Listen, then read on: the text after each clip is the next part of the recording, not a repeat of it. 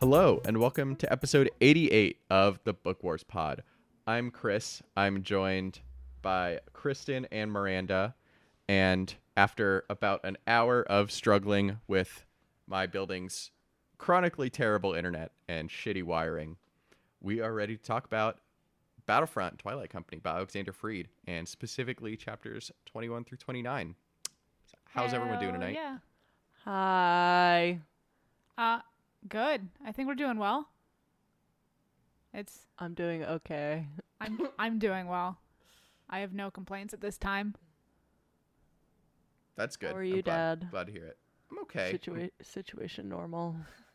situation normal. I'm so excited to be moving because this garbage ass apartment. We I actually really like our apartment, and we've been here for a really long time. But I, it's the internet has always been bad, and it's basically they just like wired it like idiots when they wired the internet, like when they wired the building for internet back when they like built it, and so or back when they like installed internet in the fucking 90s or whatever.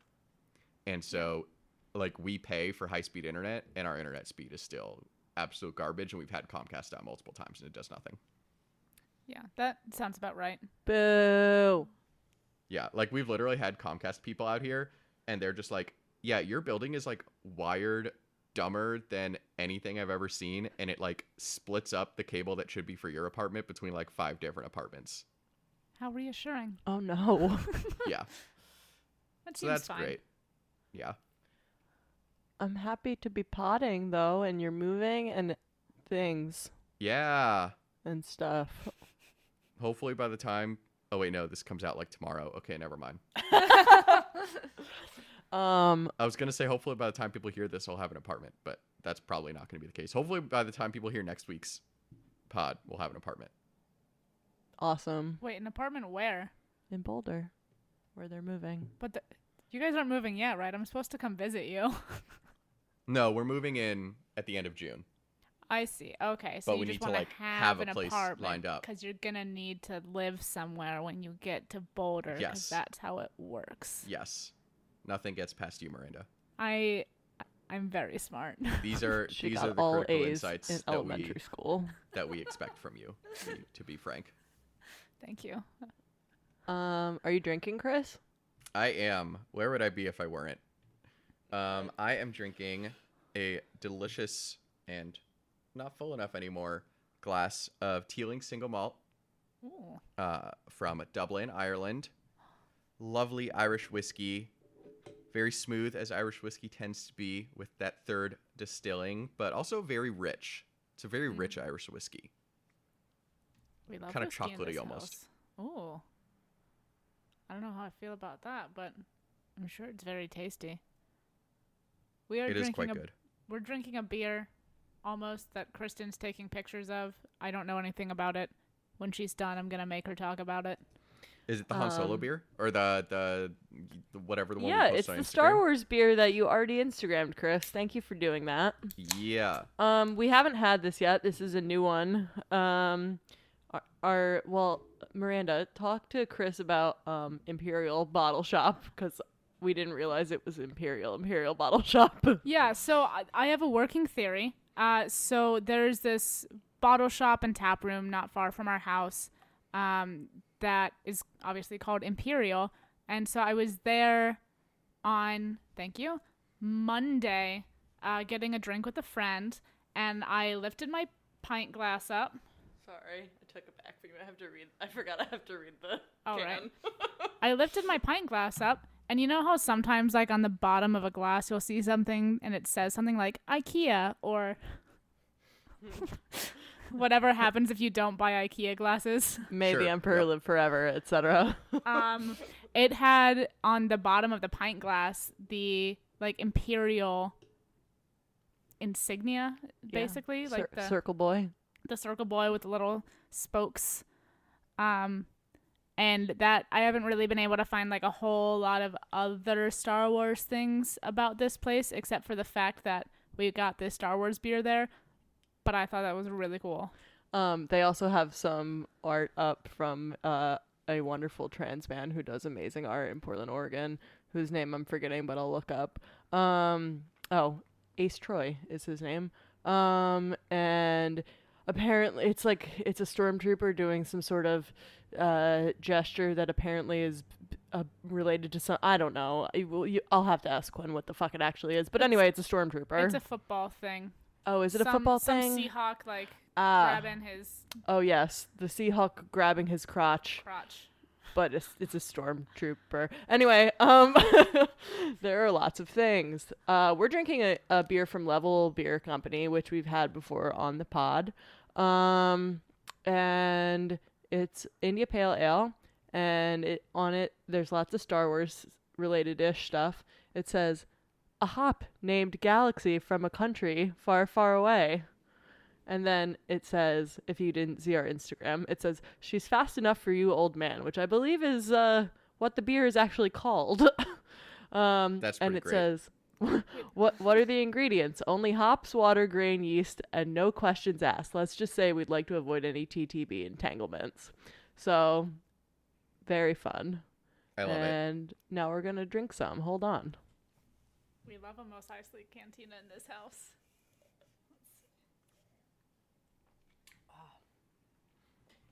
It's pretty good. Um, It tastes like beer. big if true. Um, yeah, it's like well rounded, but it's very. It, you wouldn't like this one, Chris. It's very uh, traditional IPA, kind of. Fair. Well, you know But what? I li- but a respect its right juicy. to exist. Respect its right to exist, and everything that's happening at that brewery seems lovely. So yes, usually our Star Wars themed beer coming from Gigantic. So this is our. Fir- I believe this is our first Star Wars themed beer on the pod that has not come from Gigantic, which is fun. love it. Expanding the universe. Diversifying our Star Wars beer. Point, point, point. Portfolio. Expanding the universe is funny, Chris. Thank you. Thank you. I'm glad. I'm glad someone got it. Um, also, you want to hear something else funny? Restarting. Kate's computer made the headphones do that thing again where the computer can't actually tell that they're connected, so I can't turn volume up or down. But I can hear Oh. you.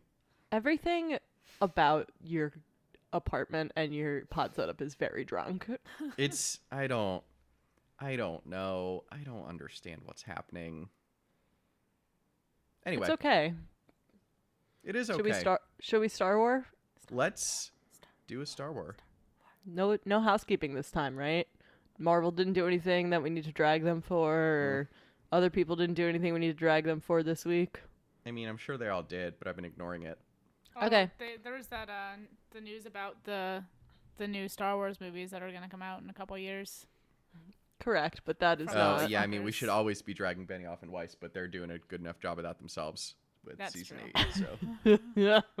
I just love that my hot take of Game of Thrones is trash is no longer a hot take. I know. I've been waiting for this day for eight seasons. Oh, it. I'll somewhat disagree with you, but that is for a different podcast that is not about Star Wars. Throne Wars pod. Yes. Um, awesome. Anyway, we're not a news podcast, and that's great. So we just use our housekeeping to drag people who are being racist usually. So, uh, if this is your first time listening, I'm so sorry. Also, why didn't you start from the beginning of the book? Um, Yeah, okay. weird place to jump in. Honestly, that's on you. Um, the first note on the outline that I did not add anything to, nor did I read because I'm really having a great day today. Um, uh, says rescuing people who don't want to be saved. Yeah, so we got on a couple of the planets on Twilight Company's big sabotage run leading up to Kuat. Uh, it, we got a, a couple different planets where they're going in as like the conquering liberators, and people are kind of just like, "But why? Like, why are you go go home? We don't want you here." Yeah, they're they all seem to be very like, we don't want you here. We don't need you here. Please go somewhere where people actually want you because like I have a job here and that's fine. Yep. some privileged motherfuckers. Yeah. Which- Um I think this is this is just interesting because it's like we get a lot of both sidesism here that we haven't necessarily been used to. Like so far in all of Star Wars, we've noticed a lot of like, well, the Empire's here. We don't want them here because they're stealing all of our ore and fucking everything up. And now we're also getting like, yeah, rebels, we don't really want you here either. Please y- cordially eat off. Self yeet, please. Yeah, Yeah. and I think for like the purposes of kind of the the greater, you know, civil war in the galaxy, uh, like Kristen said, this is the first time we really see anybody say no to the rebellion on a ground level. And we've discussed in the last couple episodes while we've been reading this book that it's really the first time that we see something that is more on the ground, something more in the day to day fights for uh, the rebels instead of like the big grand strategy because that's all like very uh, idealistic and like oh well it's gonna you know we're gonna lose some lives and you know sacrifices need to be made. But i think by you know having this book be from the viewpoint of actual soldiers and like interacting with the people aliens beings on all of like these planets um we can kind of see how like i think personally the empire's depiction of the rebel alliance their like propaganda that they put out of them as uh like terrorists basically um can really take hold because you know the rebels show up to the the planet that's basically a warehouse i'm blanking on the name Uh, I want to say it was Mardona 3. Yes. Yes, that sounds correct. Yes, I think that's correct. It's the third planet. it is. And it sounds like Maradona, which is Yes. what I kept reading it as. But everybody there is The basically planet of Diego Maradona. exactly. Who says no? Diego But Maradona everybody- sure doesn't. yeah.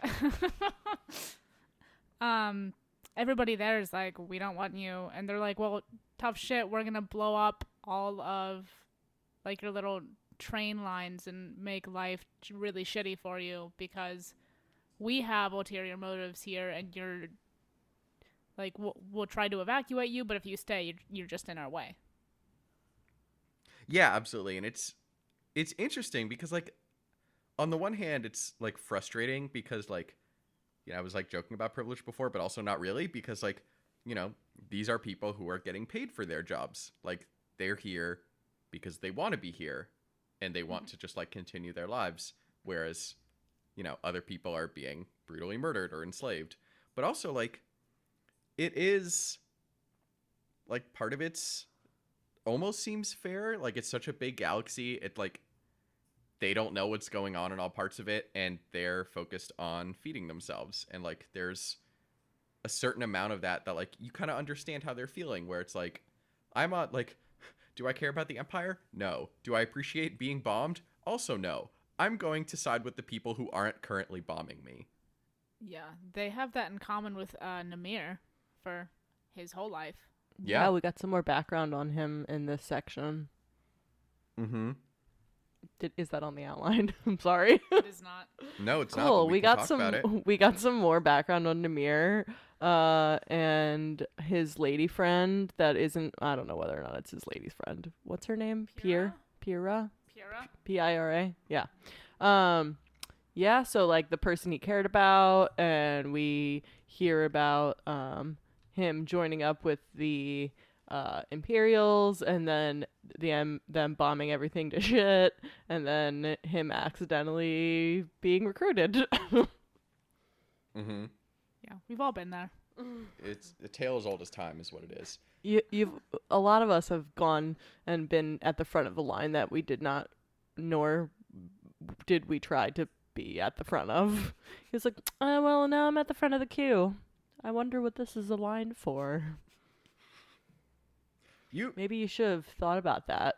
you're Amir. you seem a lot more. You and Namir seem a lot more trusting than I am. I'm very skeptical of lines and always ask people what they are. What is this for? I don't. What I just like following for? rules. so, when you like following rules, getting in lines is usually a good option because it's probably there for a reason. See, With- but Some exceptions. see, like in theory that works, but where you where that falls apart is that people are stupid. That is correct. It's the first time I'm hearing that, Chris. I, Yeah, big if a- true. Big if true. It's a really, really grand revelation you had there. Yeah.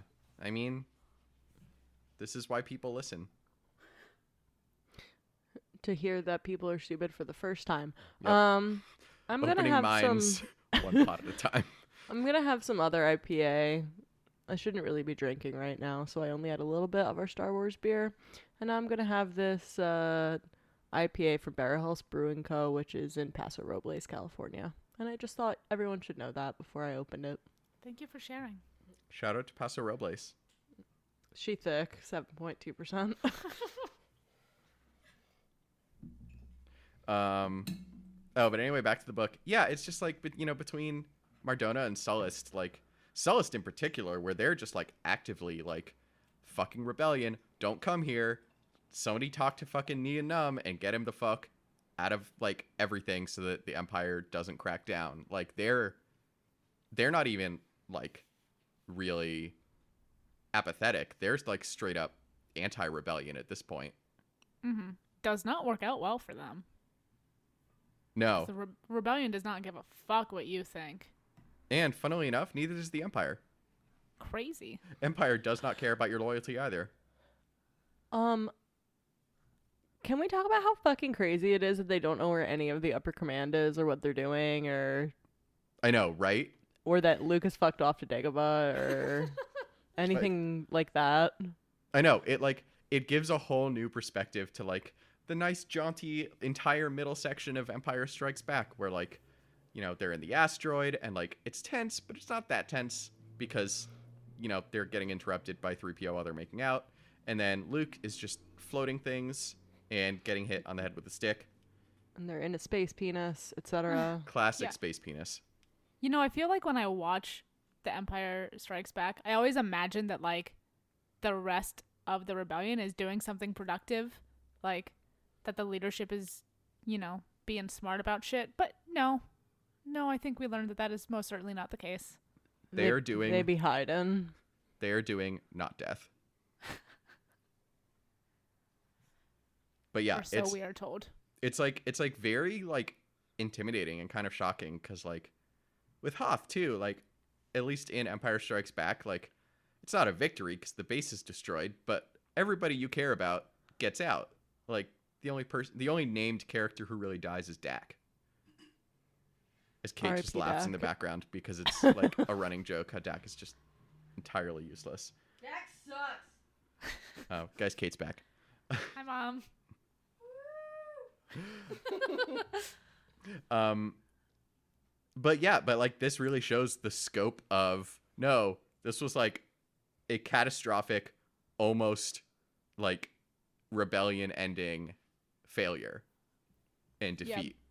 They absolutely should not have been able to get off of Hoth. Admiral Right. Ozzel came out of hyperspace too close to the planet and fucked it up. That's why he died. That's why he got yeet choked. Yeet choked or force yeeted? I don't know. Well, he wasn't really force yeeted. 'Cause it's Was he really a- yeet choked though?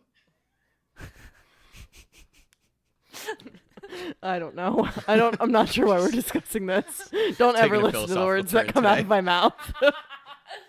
anyway, um, but yeah, it's just interesting to see this view of the rebellion that not everybody actually likes them because some people are like managing to get by, even though they're like kind of objectively wrong. Well, maybe not. Maybe they're not objectively wrong because we know from Bloodline that things under the Republic are also hashtag not great. So, Mhm. like, maybe things, you know, we haven't seen Sullust in the New Republic. Maybe Sullust was good under the Empire because they were a resource rich planet and, for the most part, of the Empire, relatively like I don't know, peaceful, I guess. So it's just kind of interesting to think about all the different perspectives and Yeah. how the rebellion was not entirely loved. Yeah, I mean, and it, you have to realize that you know everybody has their own priorities. So obviously, the people who are on these planets, like we've said, they want to be able to eat and feed their families, and you know maybe sleep with something over their head, some kind of roof or structure, Mm-hmm. and you know obviously the empire is very bad and morally reprehensible but you know if they're providing some kind of purpose and the folks who are on these planets like are okay with that it's really disruptive when the uh, the rebels come in and they're like we're gonna fucking eat some freedom onto you hope Yeah. you like it and then they don't at all and it becomes a problem Yeah, absolutely. It's almost like war is complicated and it might be better explained in a multimedia storytelling environment where things can be fleshed out and books, etc. and not just three movies sounds fake and in space. It does indeed. But yeah, I also love like because we, we you know we got pictures of people who didn't really care about the rebellion in aftermath, but we never really got people who didn't who actively disliked the rebellion. And so it is. I think it is kind of a new view, and I wonder if we'll get more of it in Alphabet Squadron when that comes out next month. Ooh. Yeah. I'm excited for that. And you know, again, I think like from the perspective of the pe- the people, aliens, beings, etc., um, who are, you know, having their lives directly impacted by the rebellion, like on Maradona, uh, whatever the fuck it's called, um, on these planets. To them, functionally, the rebellion is doing the same fucking thing the Empire is because they're still coming in and fucking shit up and um you know maybe it, it's certainly not with the same evil intent but if they come down and kind of destroy your world intentionally or not like you're gonna not view them as being a positive force in the galaxy Mm-hmm. Absolutely. That's not how the force works. um yes, and I will agree with that and I will also add that um that said when the empire comes to your world and decides that they have it now, um you don't get to say no when they recruit you.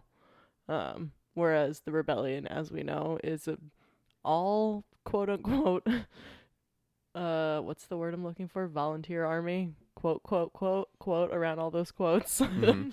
um so I mean I, obviously when you're on the uh the other end of an explosion it doesn't really matter, but um I think it's important to also like remember remember that wrinkle of it. Yeah, absolutely. I think that brings us to our uh sweet sweet stormtrooper who is kind of lovely and I wish I didn't care about so much. Oh, Thara. She's just she's just such a pure little fascist. She's the purest, fascistest baby angel. In the first section of this book that we read, right, we see her bringing all the supplies to her grandpa, her uncle Her uncle, yeah. whatever, in his cantina and like all the people and whatnot to help all the people. Mm-hmm. So that's who that was. Um, but then we find out she's a stormtrooper, and then um, so there was an incident, and uh, she has PTSD from it. Yay, more PTSD in Star Wars. Everyone has trauma. But yeah, no, and it's just like again, it's such an interesting view because like we've seen you know, your Iden Versios and your Ciena Rees and the people who are like super into the Empire because rules are important and order is necessary and they're like actively fighting, but they know that like the Empire is important. But like Thara, I feel like is just in like you know the episode of Family Guy where they're like traveling through universes and they go into the Disney universe and they sing a song about pie. Sh- Sure don't. Absolutely not. Okay, great. This is a, this is a story in reference entirely for me then, and I'm going to tell it anyway. Um, And basically, that's why we hate you for being on the podcast. Yep, exactly. But like, it's like this like amazing world, and then like Stewie and Brian are like, "Oh, what's this world seems amazing? What's wrong with this one?" And then like the uh the neighbor, the old neighbor who I don't watch Family Guy, so I don't know names, but the old neighbor comes out, and then everybody's like Jew and starts stoning him to death because Disney. Oh God. okay, you Um, very clearly do watch Family Guy since you just recounted an entire sub. No, honestly, I've just seen but- this scene so many times because I find it fucking hysterical. Um, Okay, that's fair. but I've done that with the. I like I feel like that's as I feel like that is the world that Thara lives in. Like she lives in the universe where it's a wonderful day for pie and then what could possibly be wrong with this one? Oh right, it's like the concentration camps in the corner. But nobody looks at those. It's fine. Don't look there. Just keep your eyes on the pie.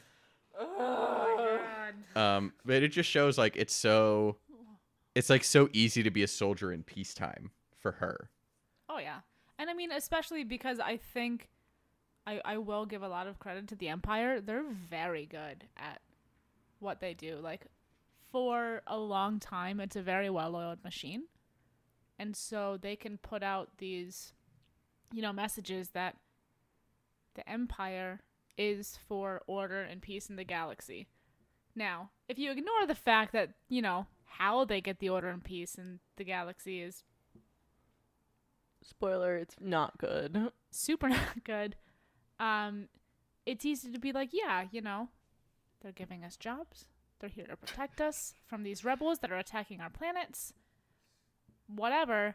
Uh, but then, you know, once I think folks, you know, like like Thara, um, start to see what it's really like to fight a war, they're like, is this worth it? War sucks Spoiler alert. on both sides. Yep. And as and as it gets worse, the war crimes start to come out.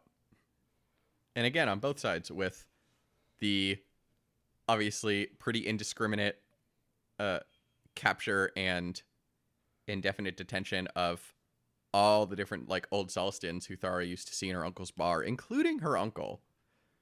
And then and like that she's like, This seems weird, but he's law abiding, so it'll be fine and he'll get to go home.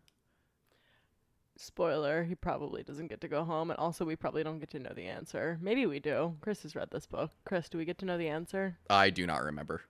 Cool. Yeah, but it's also weird because like when she's kind of out on patrol, it she's you know she's going about with the idea that like she's she's doing this to protect the city. She's doing it to protect Sullust from danger, from evil, evil being the rebels or whatever gangs. I don't care. Disorder. Um, yes, disorder. But then it's like, you know, they they get the message that for them to do this, uh, they can just like start arresting people who look suspicious. And it's kind of like, okay, that makes sense. We're here to help. Yeah, it's so weird. When that has would never that ever happen gone in real life. wrong? Yeah, Never. It's always a good idea all the time. Always a good Nothing bad has idea ever. to arrest Nothing people for bad is- looking suspicious. Nothing bad has ever happened. Just full stop. Like you're not even going to qualify that. Nothing bad has ever happened. Oh yeah. Boy, boy, boy, boy, boy. That was a sad. like a- rap I was going to say like combination of an air horn and a sad trombone. Yeah, that's right.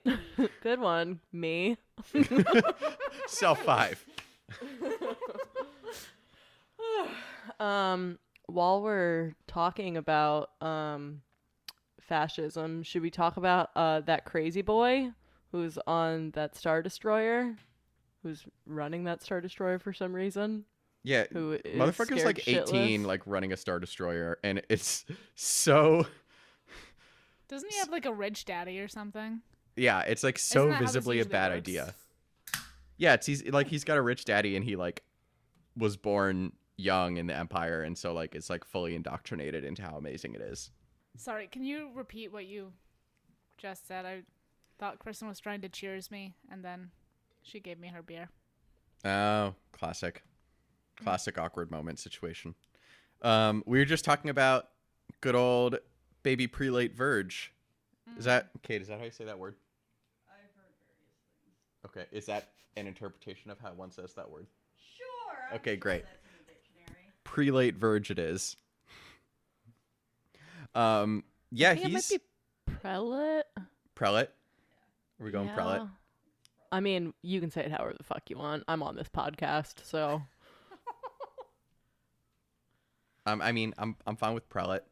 It's prelate Verge is such a good Star Wars name and title. Like that's just really good. Mhm. Alexander Freed is very good at Star Wars names. Yeah. Um, but yeah, he's cuckoo bananas and also peeing himself a little bit because he done fucked up a lot repeatedly. Yeah, well, he's not particularly competent. Uh, the one thing he really has going for him is that he's like real big zealot. He's Yeah. very into the emperor and that cult of personality. Um, shut the fuck up. prelate rhymes with zealot. Sure does. Sure does, Kristen. Um, but I think that's kind of like how he got there. You know, Rich Daddy, super into the idea of the Empire more than being good at serving the Empire. Like, like he's serving it by his passion, and uh, something that I think has been really interesting just to like read about over uh, the course of the book, but especially this section, is that he kind of gets paired up with, you know, the old school um, empire person in uh, Tabor last name. And yeah, I don't I don't know how we're pronouncing that. Citarin? Citarin? Satyr, I don't know. Person, it's fine. Cite- I'm just going to call him Citaron? Mount Tabor. Which is a neighborhood in Portland. Big Tabes. Tabor was the name of my first grade teacher. Fun fact. Fun Chris fact for all our listeners. Like, like, Like last uh, name. Last name was last Tabor. name. Oh, Okay. I thought it was literally Tabor Satyron. First grade teacher Tabor Sataron. No, Miss Tabor. She was nice. um, Prelate. Kate is saying Citaron. She wants everybody to know. Seitaron. Chris can't pronounce shit. I'm also listening to the audiobook, so I really need to just like. Oh my god, Kristen, you should know the objective answers to these yeah, but like. I can't. I can, when I see them written on the outline, I like can't put them together with what they are. Oh my god. You know, I have a lot of problems. There's a reason I'm in a bad mood. It's because I'm changing meds because my brain doesn't work. So that's part of it. I Bwah, mean- bwah, bwah. I just wrote what's that guy's name and then Chris was in the document at the same time and wrote out his name for me. Thanks for that. I mean, I also er- wrote the warehouse planet, whatever it's called, because I couldn't remember it. So Okay, can we just all be transparent here and say there are a lot of names of things in Star Wars? There's a lot of things have a lot of specifically, There's a lot of names. names in, of things in this book. This book has a lot of names in a lot of places. yes. Um, but back to the point um, that I was maybe making before. Who's to say? It it's really interesting to like see how prelate Verge uh, interacts with uh, Tabor because Tabor is this old school guy. Like he's literally old. It seems like he's been kind of just teaching at one of the academies for a few years, but he seems to have been very instrumental in like building up the empire, and he is very not cool with like all the shit that Verge has been doing. Cause he Verge is a maniac. He's just like, oh, you made a minor mistake. What if I beat you with this? What are the things called? Switch. The That's the human word for them. Um, the the buzzy, The buzz the buzz. buzz, the the Chris. What's the buzzy stick called? I, yeah, I got nothing. he like has You them know what we're talking about? the ones that they almost kill Finn and Rose with in the Last Jedi. Um, yeah, I no, assume no, no. it's, I like, know the what you're talking about. I just same-ish. don't know what it's called. The Oh, Buzz Buzz okay. sticks. The Buzz Buzz sticks. sticks. Yep, classic, Um, classic so, Buzz like, Buzz sticks. Verge, you know, has these people just like tortured. They have them hit with the buzz buzz sticks. Tabor's like, "What the hell is this? This is not the empire that I know." But then, you know, you you see them start to hang out a little more and to his credit, Verge seems like a pretty charismatic guy and like probably has a lot to do with how insane and passionate he is about the empire and all of that. Um, but in this section, I there I forget the exact wording, but Tabor's just like, oh, this is actually I kind of enjoy hanging out with him. Uh, you know, teaching at the academy, I just met people who wanted to only advance their career. But because Verge is such a zealot, because he's so invested in the empire, um, he's looking to like make it better. So he kind of, in a way, also idolizes Tabor's life's work, and um, he wants to build on what Tabor has done and like building up this empire and take it to new levels, terrible levels, obviously. And I feel like Tabor probably doesn't appreciate the levels that Verge wants to take it to. But you know, if somebody is like saying nice things about you and they're nice to you, it's easy to kind of fall into that trap of, oh, this kind of a kind of a cool dude. Like, I like talking to him. Yeah. And then there's just the really chill thing that he says when it feels like it's a trap, and he goes, What does the Emperor demand of each of us, Captain?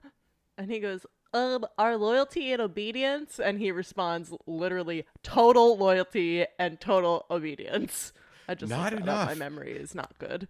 Um, yeah, and he goes, "Well, I consider myself the first child of the empire, so I'm kind of a big deal."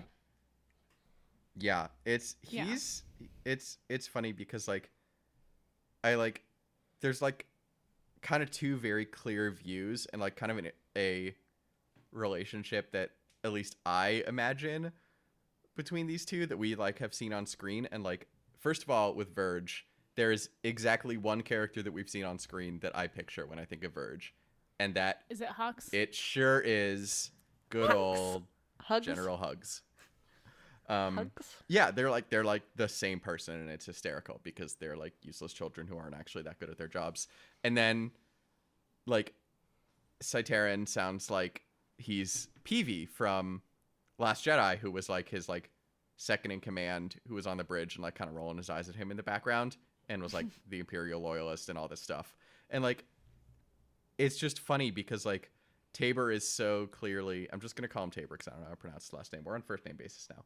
Um, he's like he's so clearly like six months from retirement, like probably creeping on his students, like like that guy. He's got tenure. He's just he's waiting it out. He's he's ready to cash those checks. He is having fancy coffee and eating melee runs all day, every day. So He many is- melee runs. He has two bad days in a row from retirement. Let's until he's stuck on a spaceship and you can't really leave that. Yeah. And then he gets stuck with this kid and like yeah, is he is like inspired by the fact that he like actually cares about his job, which like fair. It's like, you know, there's a good there's a good buddy movie, you know, sinking in there somewhere. But also like it's like very clear that they're both like pooping themselves because Verge is so terrified of fucking up and and Tabor is like so terrified that Verge is to like make him the fall guy.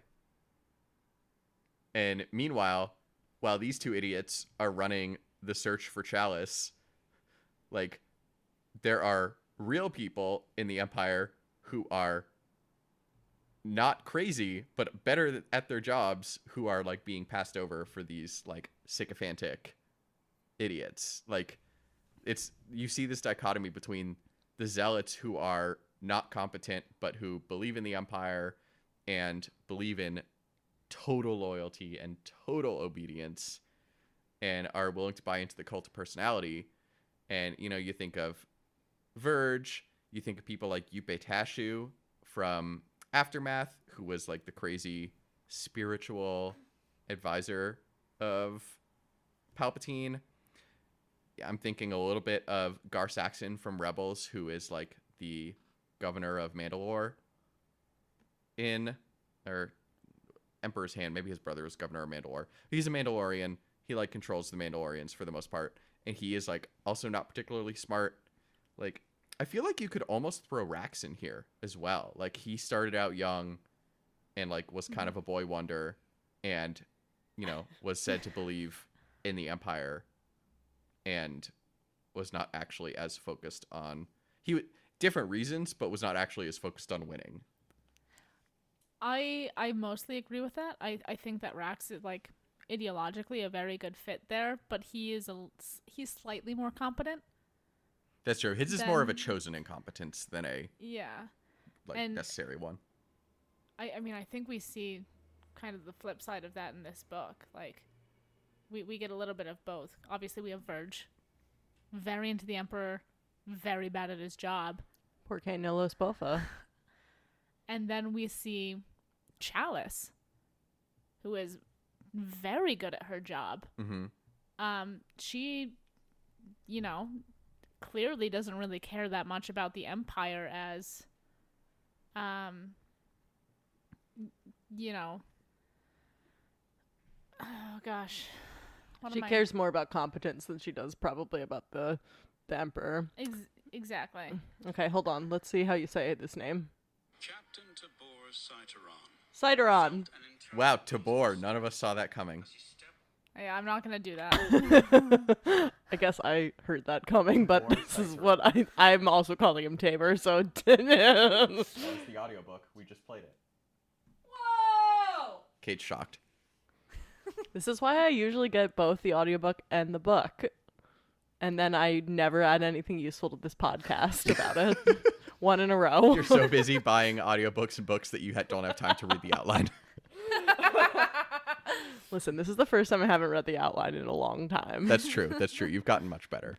Um, I- but no, like exactly, and it's you know you look at Chalice, and you look at some of the other people who are like getting forced out because for whatever reason they're not loyal enough, or they're not crazy enough, or not sycophantic enough.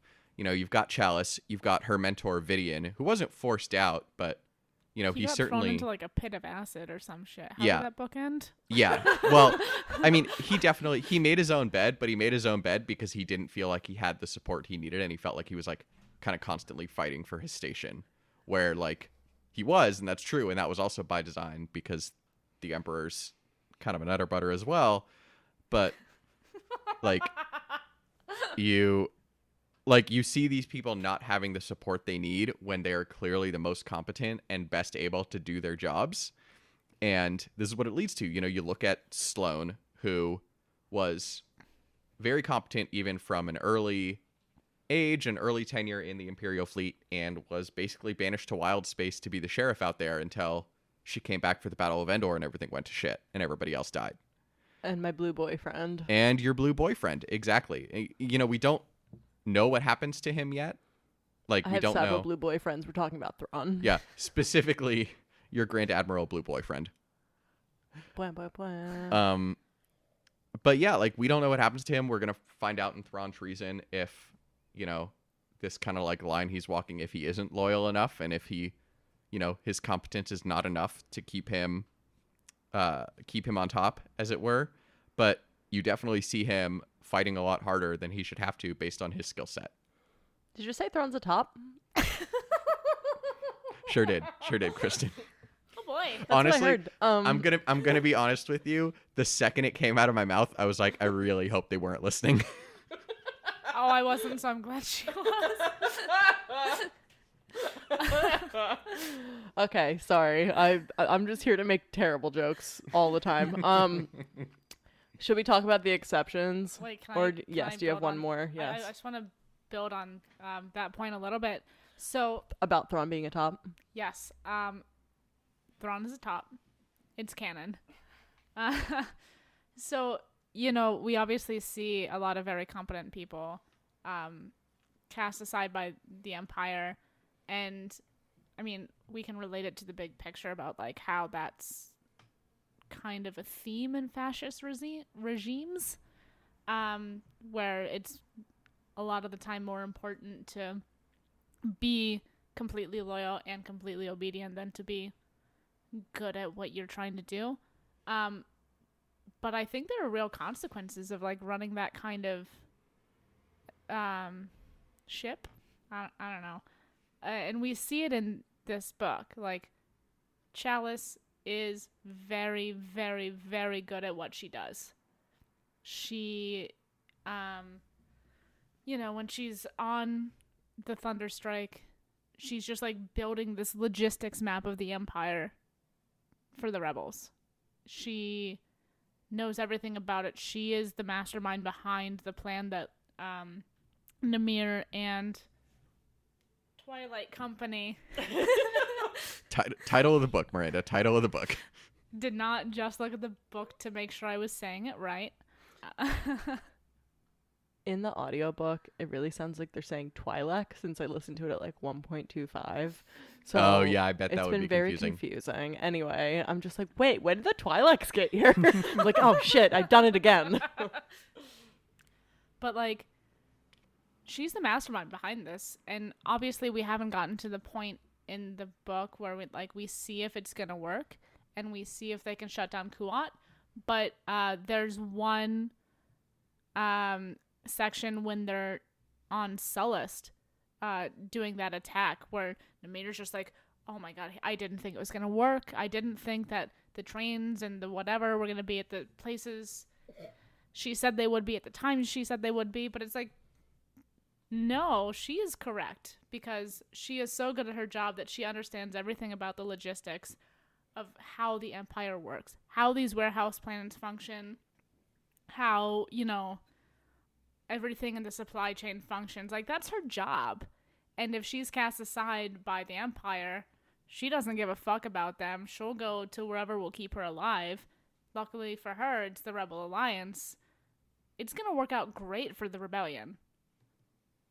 And so it's one of those things that, you know, with the Empire casting her aside, it's very bad for them in the end. Yeah, absolutely. Also, quick sidebar: I just love the contrast between Chalice and Namir because she is like obviously this like logistics genius, and Namir is like back here being like, "But we did like, but we destroyed this thing. How are there more of this thing?" Like when he's like, Binge, it's the Empire. yeah, when when he's like, "We destroyed those chemical weapons," she's like, "Oh, honey, that's love that's not the only place. There's like it's definitely like I feel like That's N- not how the Empire works. like I feel like Namir is like thinking along the lines of if we steal this crate of food, the empire will have no more food. You're not wrong. There are more granola bars? Also, sidebar. Love our logistics queen. Right? I Don't look at want me like that.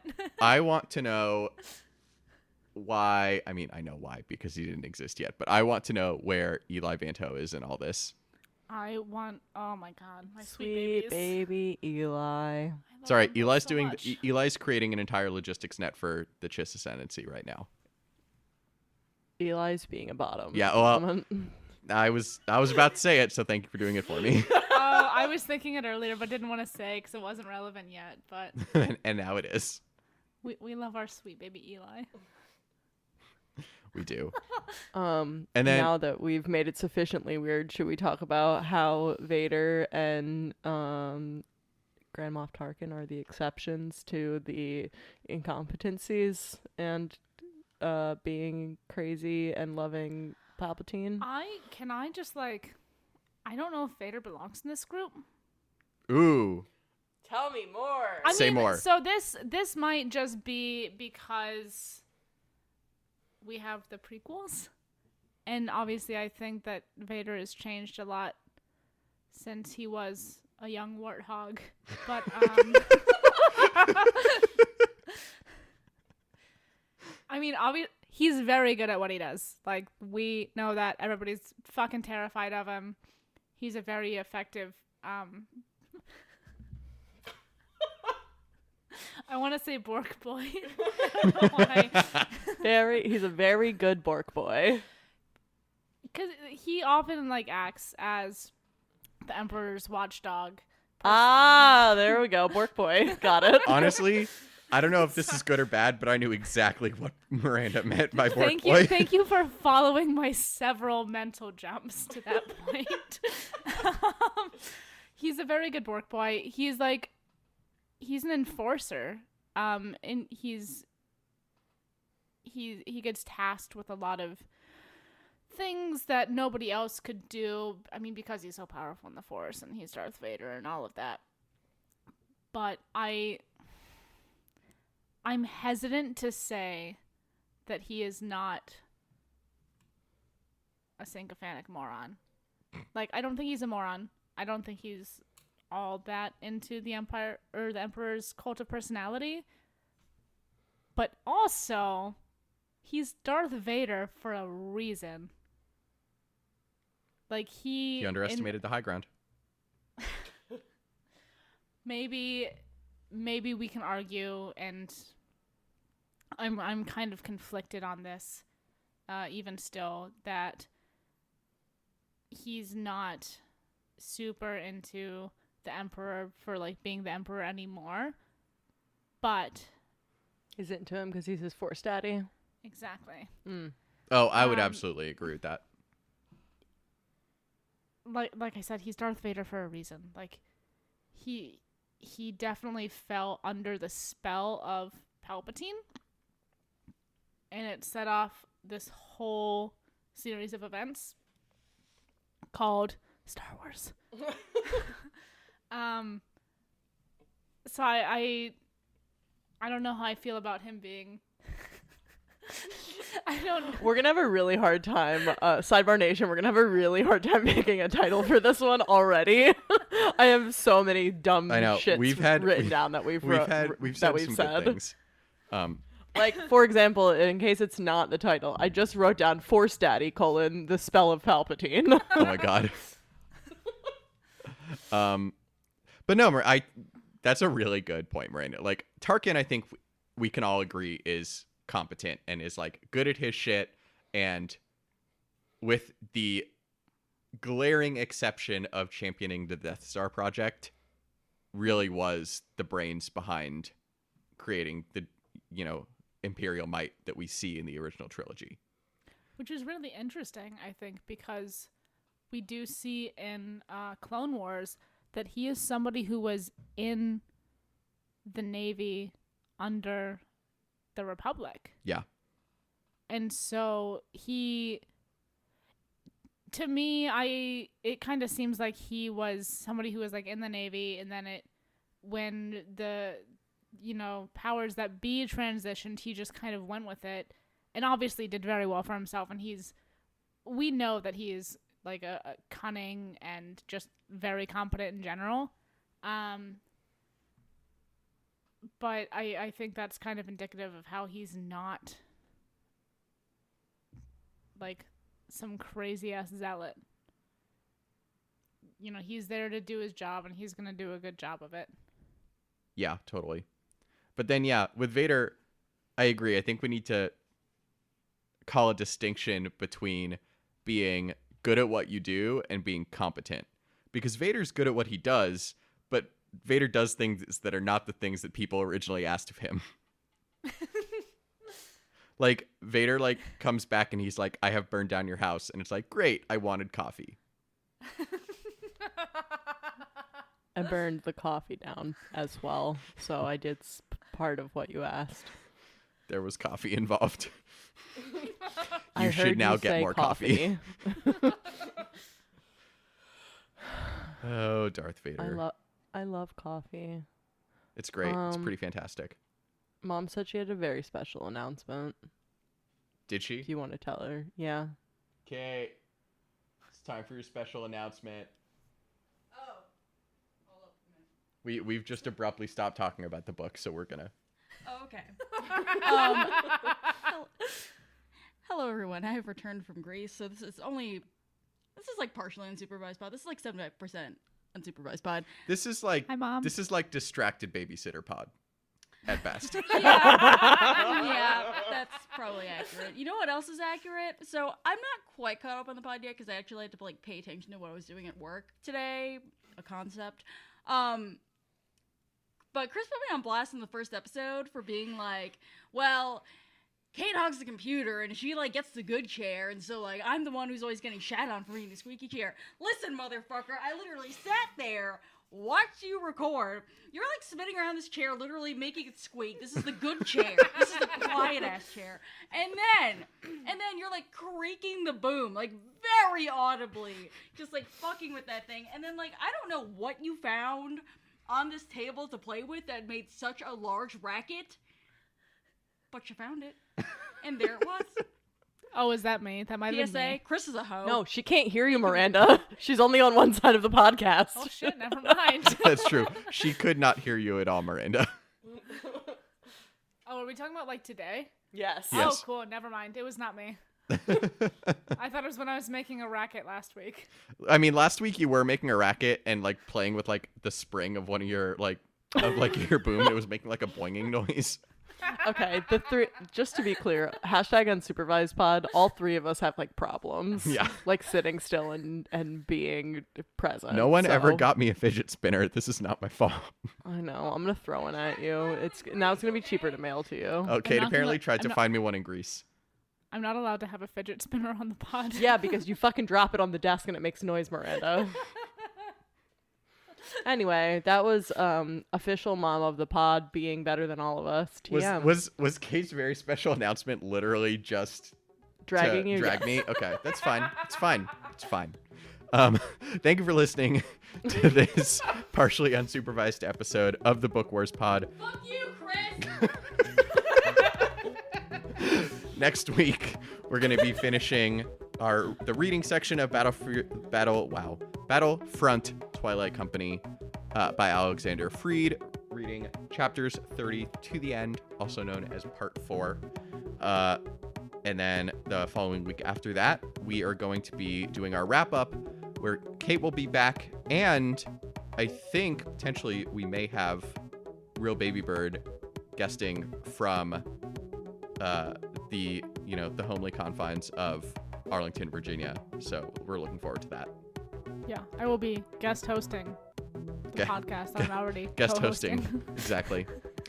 She will be guest hosting from East Coast HQ Yep. instead of co-hosting from West Coast HQ. Yep. Also, that's a hard yes. Please let me do that. Otherwise, I cannot record. I will literally be in Arlington. yes, let's do it. Ooh, you know what else we should do while you're here? Play Vader Immortal. Oh. I Oh pre oh my I god, Chris, did you get a toy? I pre-ordered it. You got the because toy? It comes out next week. I'm gonna be toy, s- I'm gonna toy, be afraid toy, it. toy, toy. Uh, the only reason Oh, I can here- afford this is because from when that drunk person hit my car a while ago, there was an insurance like Geico fucked up and is like, "You paid out your deductible, right? Here's that back." And I'm like, "No, I never paid out my deductible because my car was totaled." But thanks, That thanks for the sounds five like hundred dollars. That's fine. insurance Fraud. No, Yeah, it's not. Maybe they I'll gave it to me. I did not ask for it. They gave it to me. Okay, that's fair. Um, that's amazing.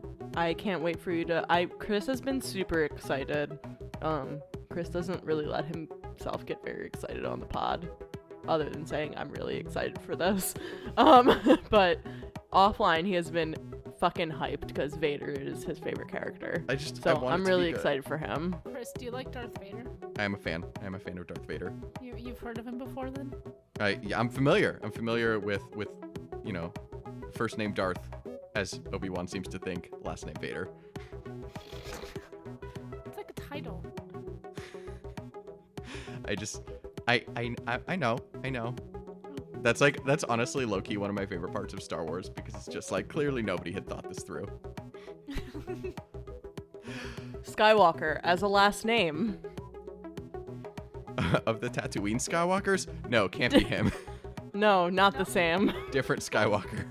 totally different don't know him. Skywalker. All right, we were starting to wrap this up, and then this may be the first time we've gotten sidetracked wrapping up the pod. That's a lie. Uh, anyway, we're continuing with Battlefront next week. In the meantime, hit us up on Twitter, Facebook, Instagram, and Tumblr at BookWarsPod. Email us, bookwarspod at gmail.com. And rate, review, and subscribe to us and the Tashi Station Radio mega feed. Uh, we, I swear to God, next week we are going to be announcing what we're doing with all of our swag that we're giving away from Star Wars Celebration Chicago. It Don't will- rush mom. She's perfect. no, it will be it'll be great. It will it will behoove you to rate, review, and subscribe to us and the Tosche Station Radio Mega Feed. It will behoove you. That's all I'm gonna say. Don't be a hoe. Yeah. Okay, that's fine. I'll also say that. Don't be a hoe.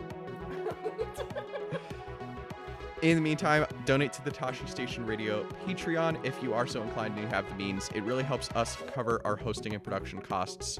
And as well, give us coffee at ko-fi.com slash bookcourspod. Our theme song is Whiz Bang by Poddington Bear. Our logo and artwork are by Joe Butera Design. Thank you so much for listening to episode 88 of the Book Horse Pod. For Kristen and Miranda, I'm Chris, and we will talk to you next week. Bye, bye, bye. Yeah. Yeah, Hold on, we're negotiating. We're negotiating beer right now. Just a second. seems fair.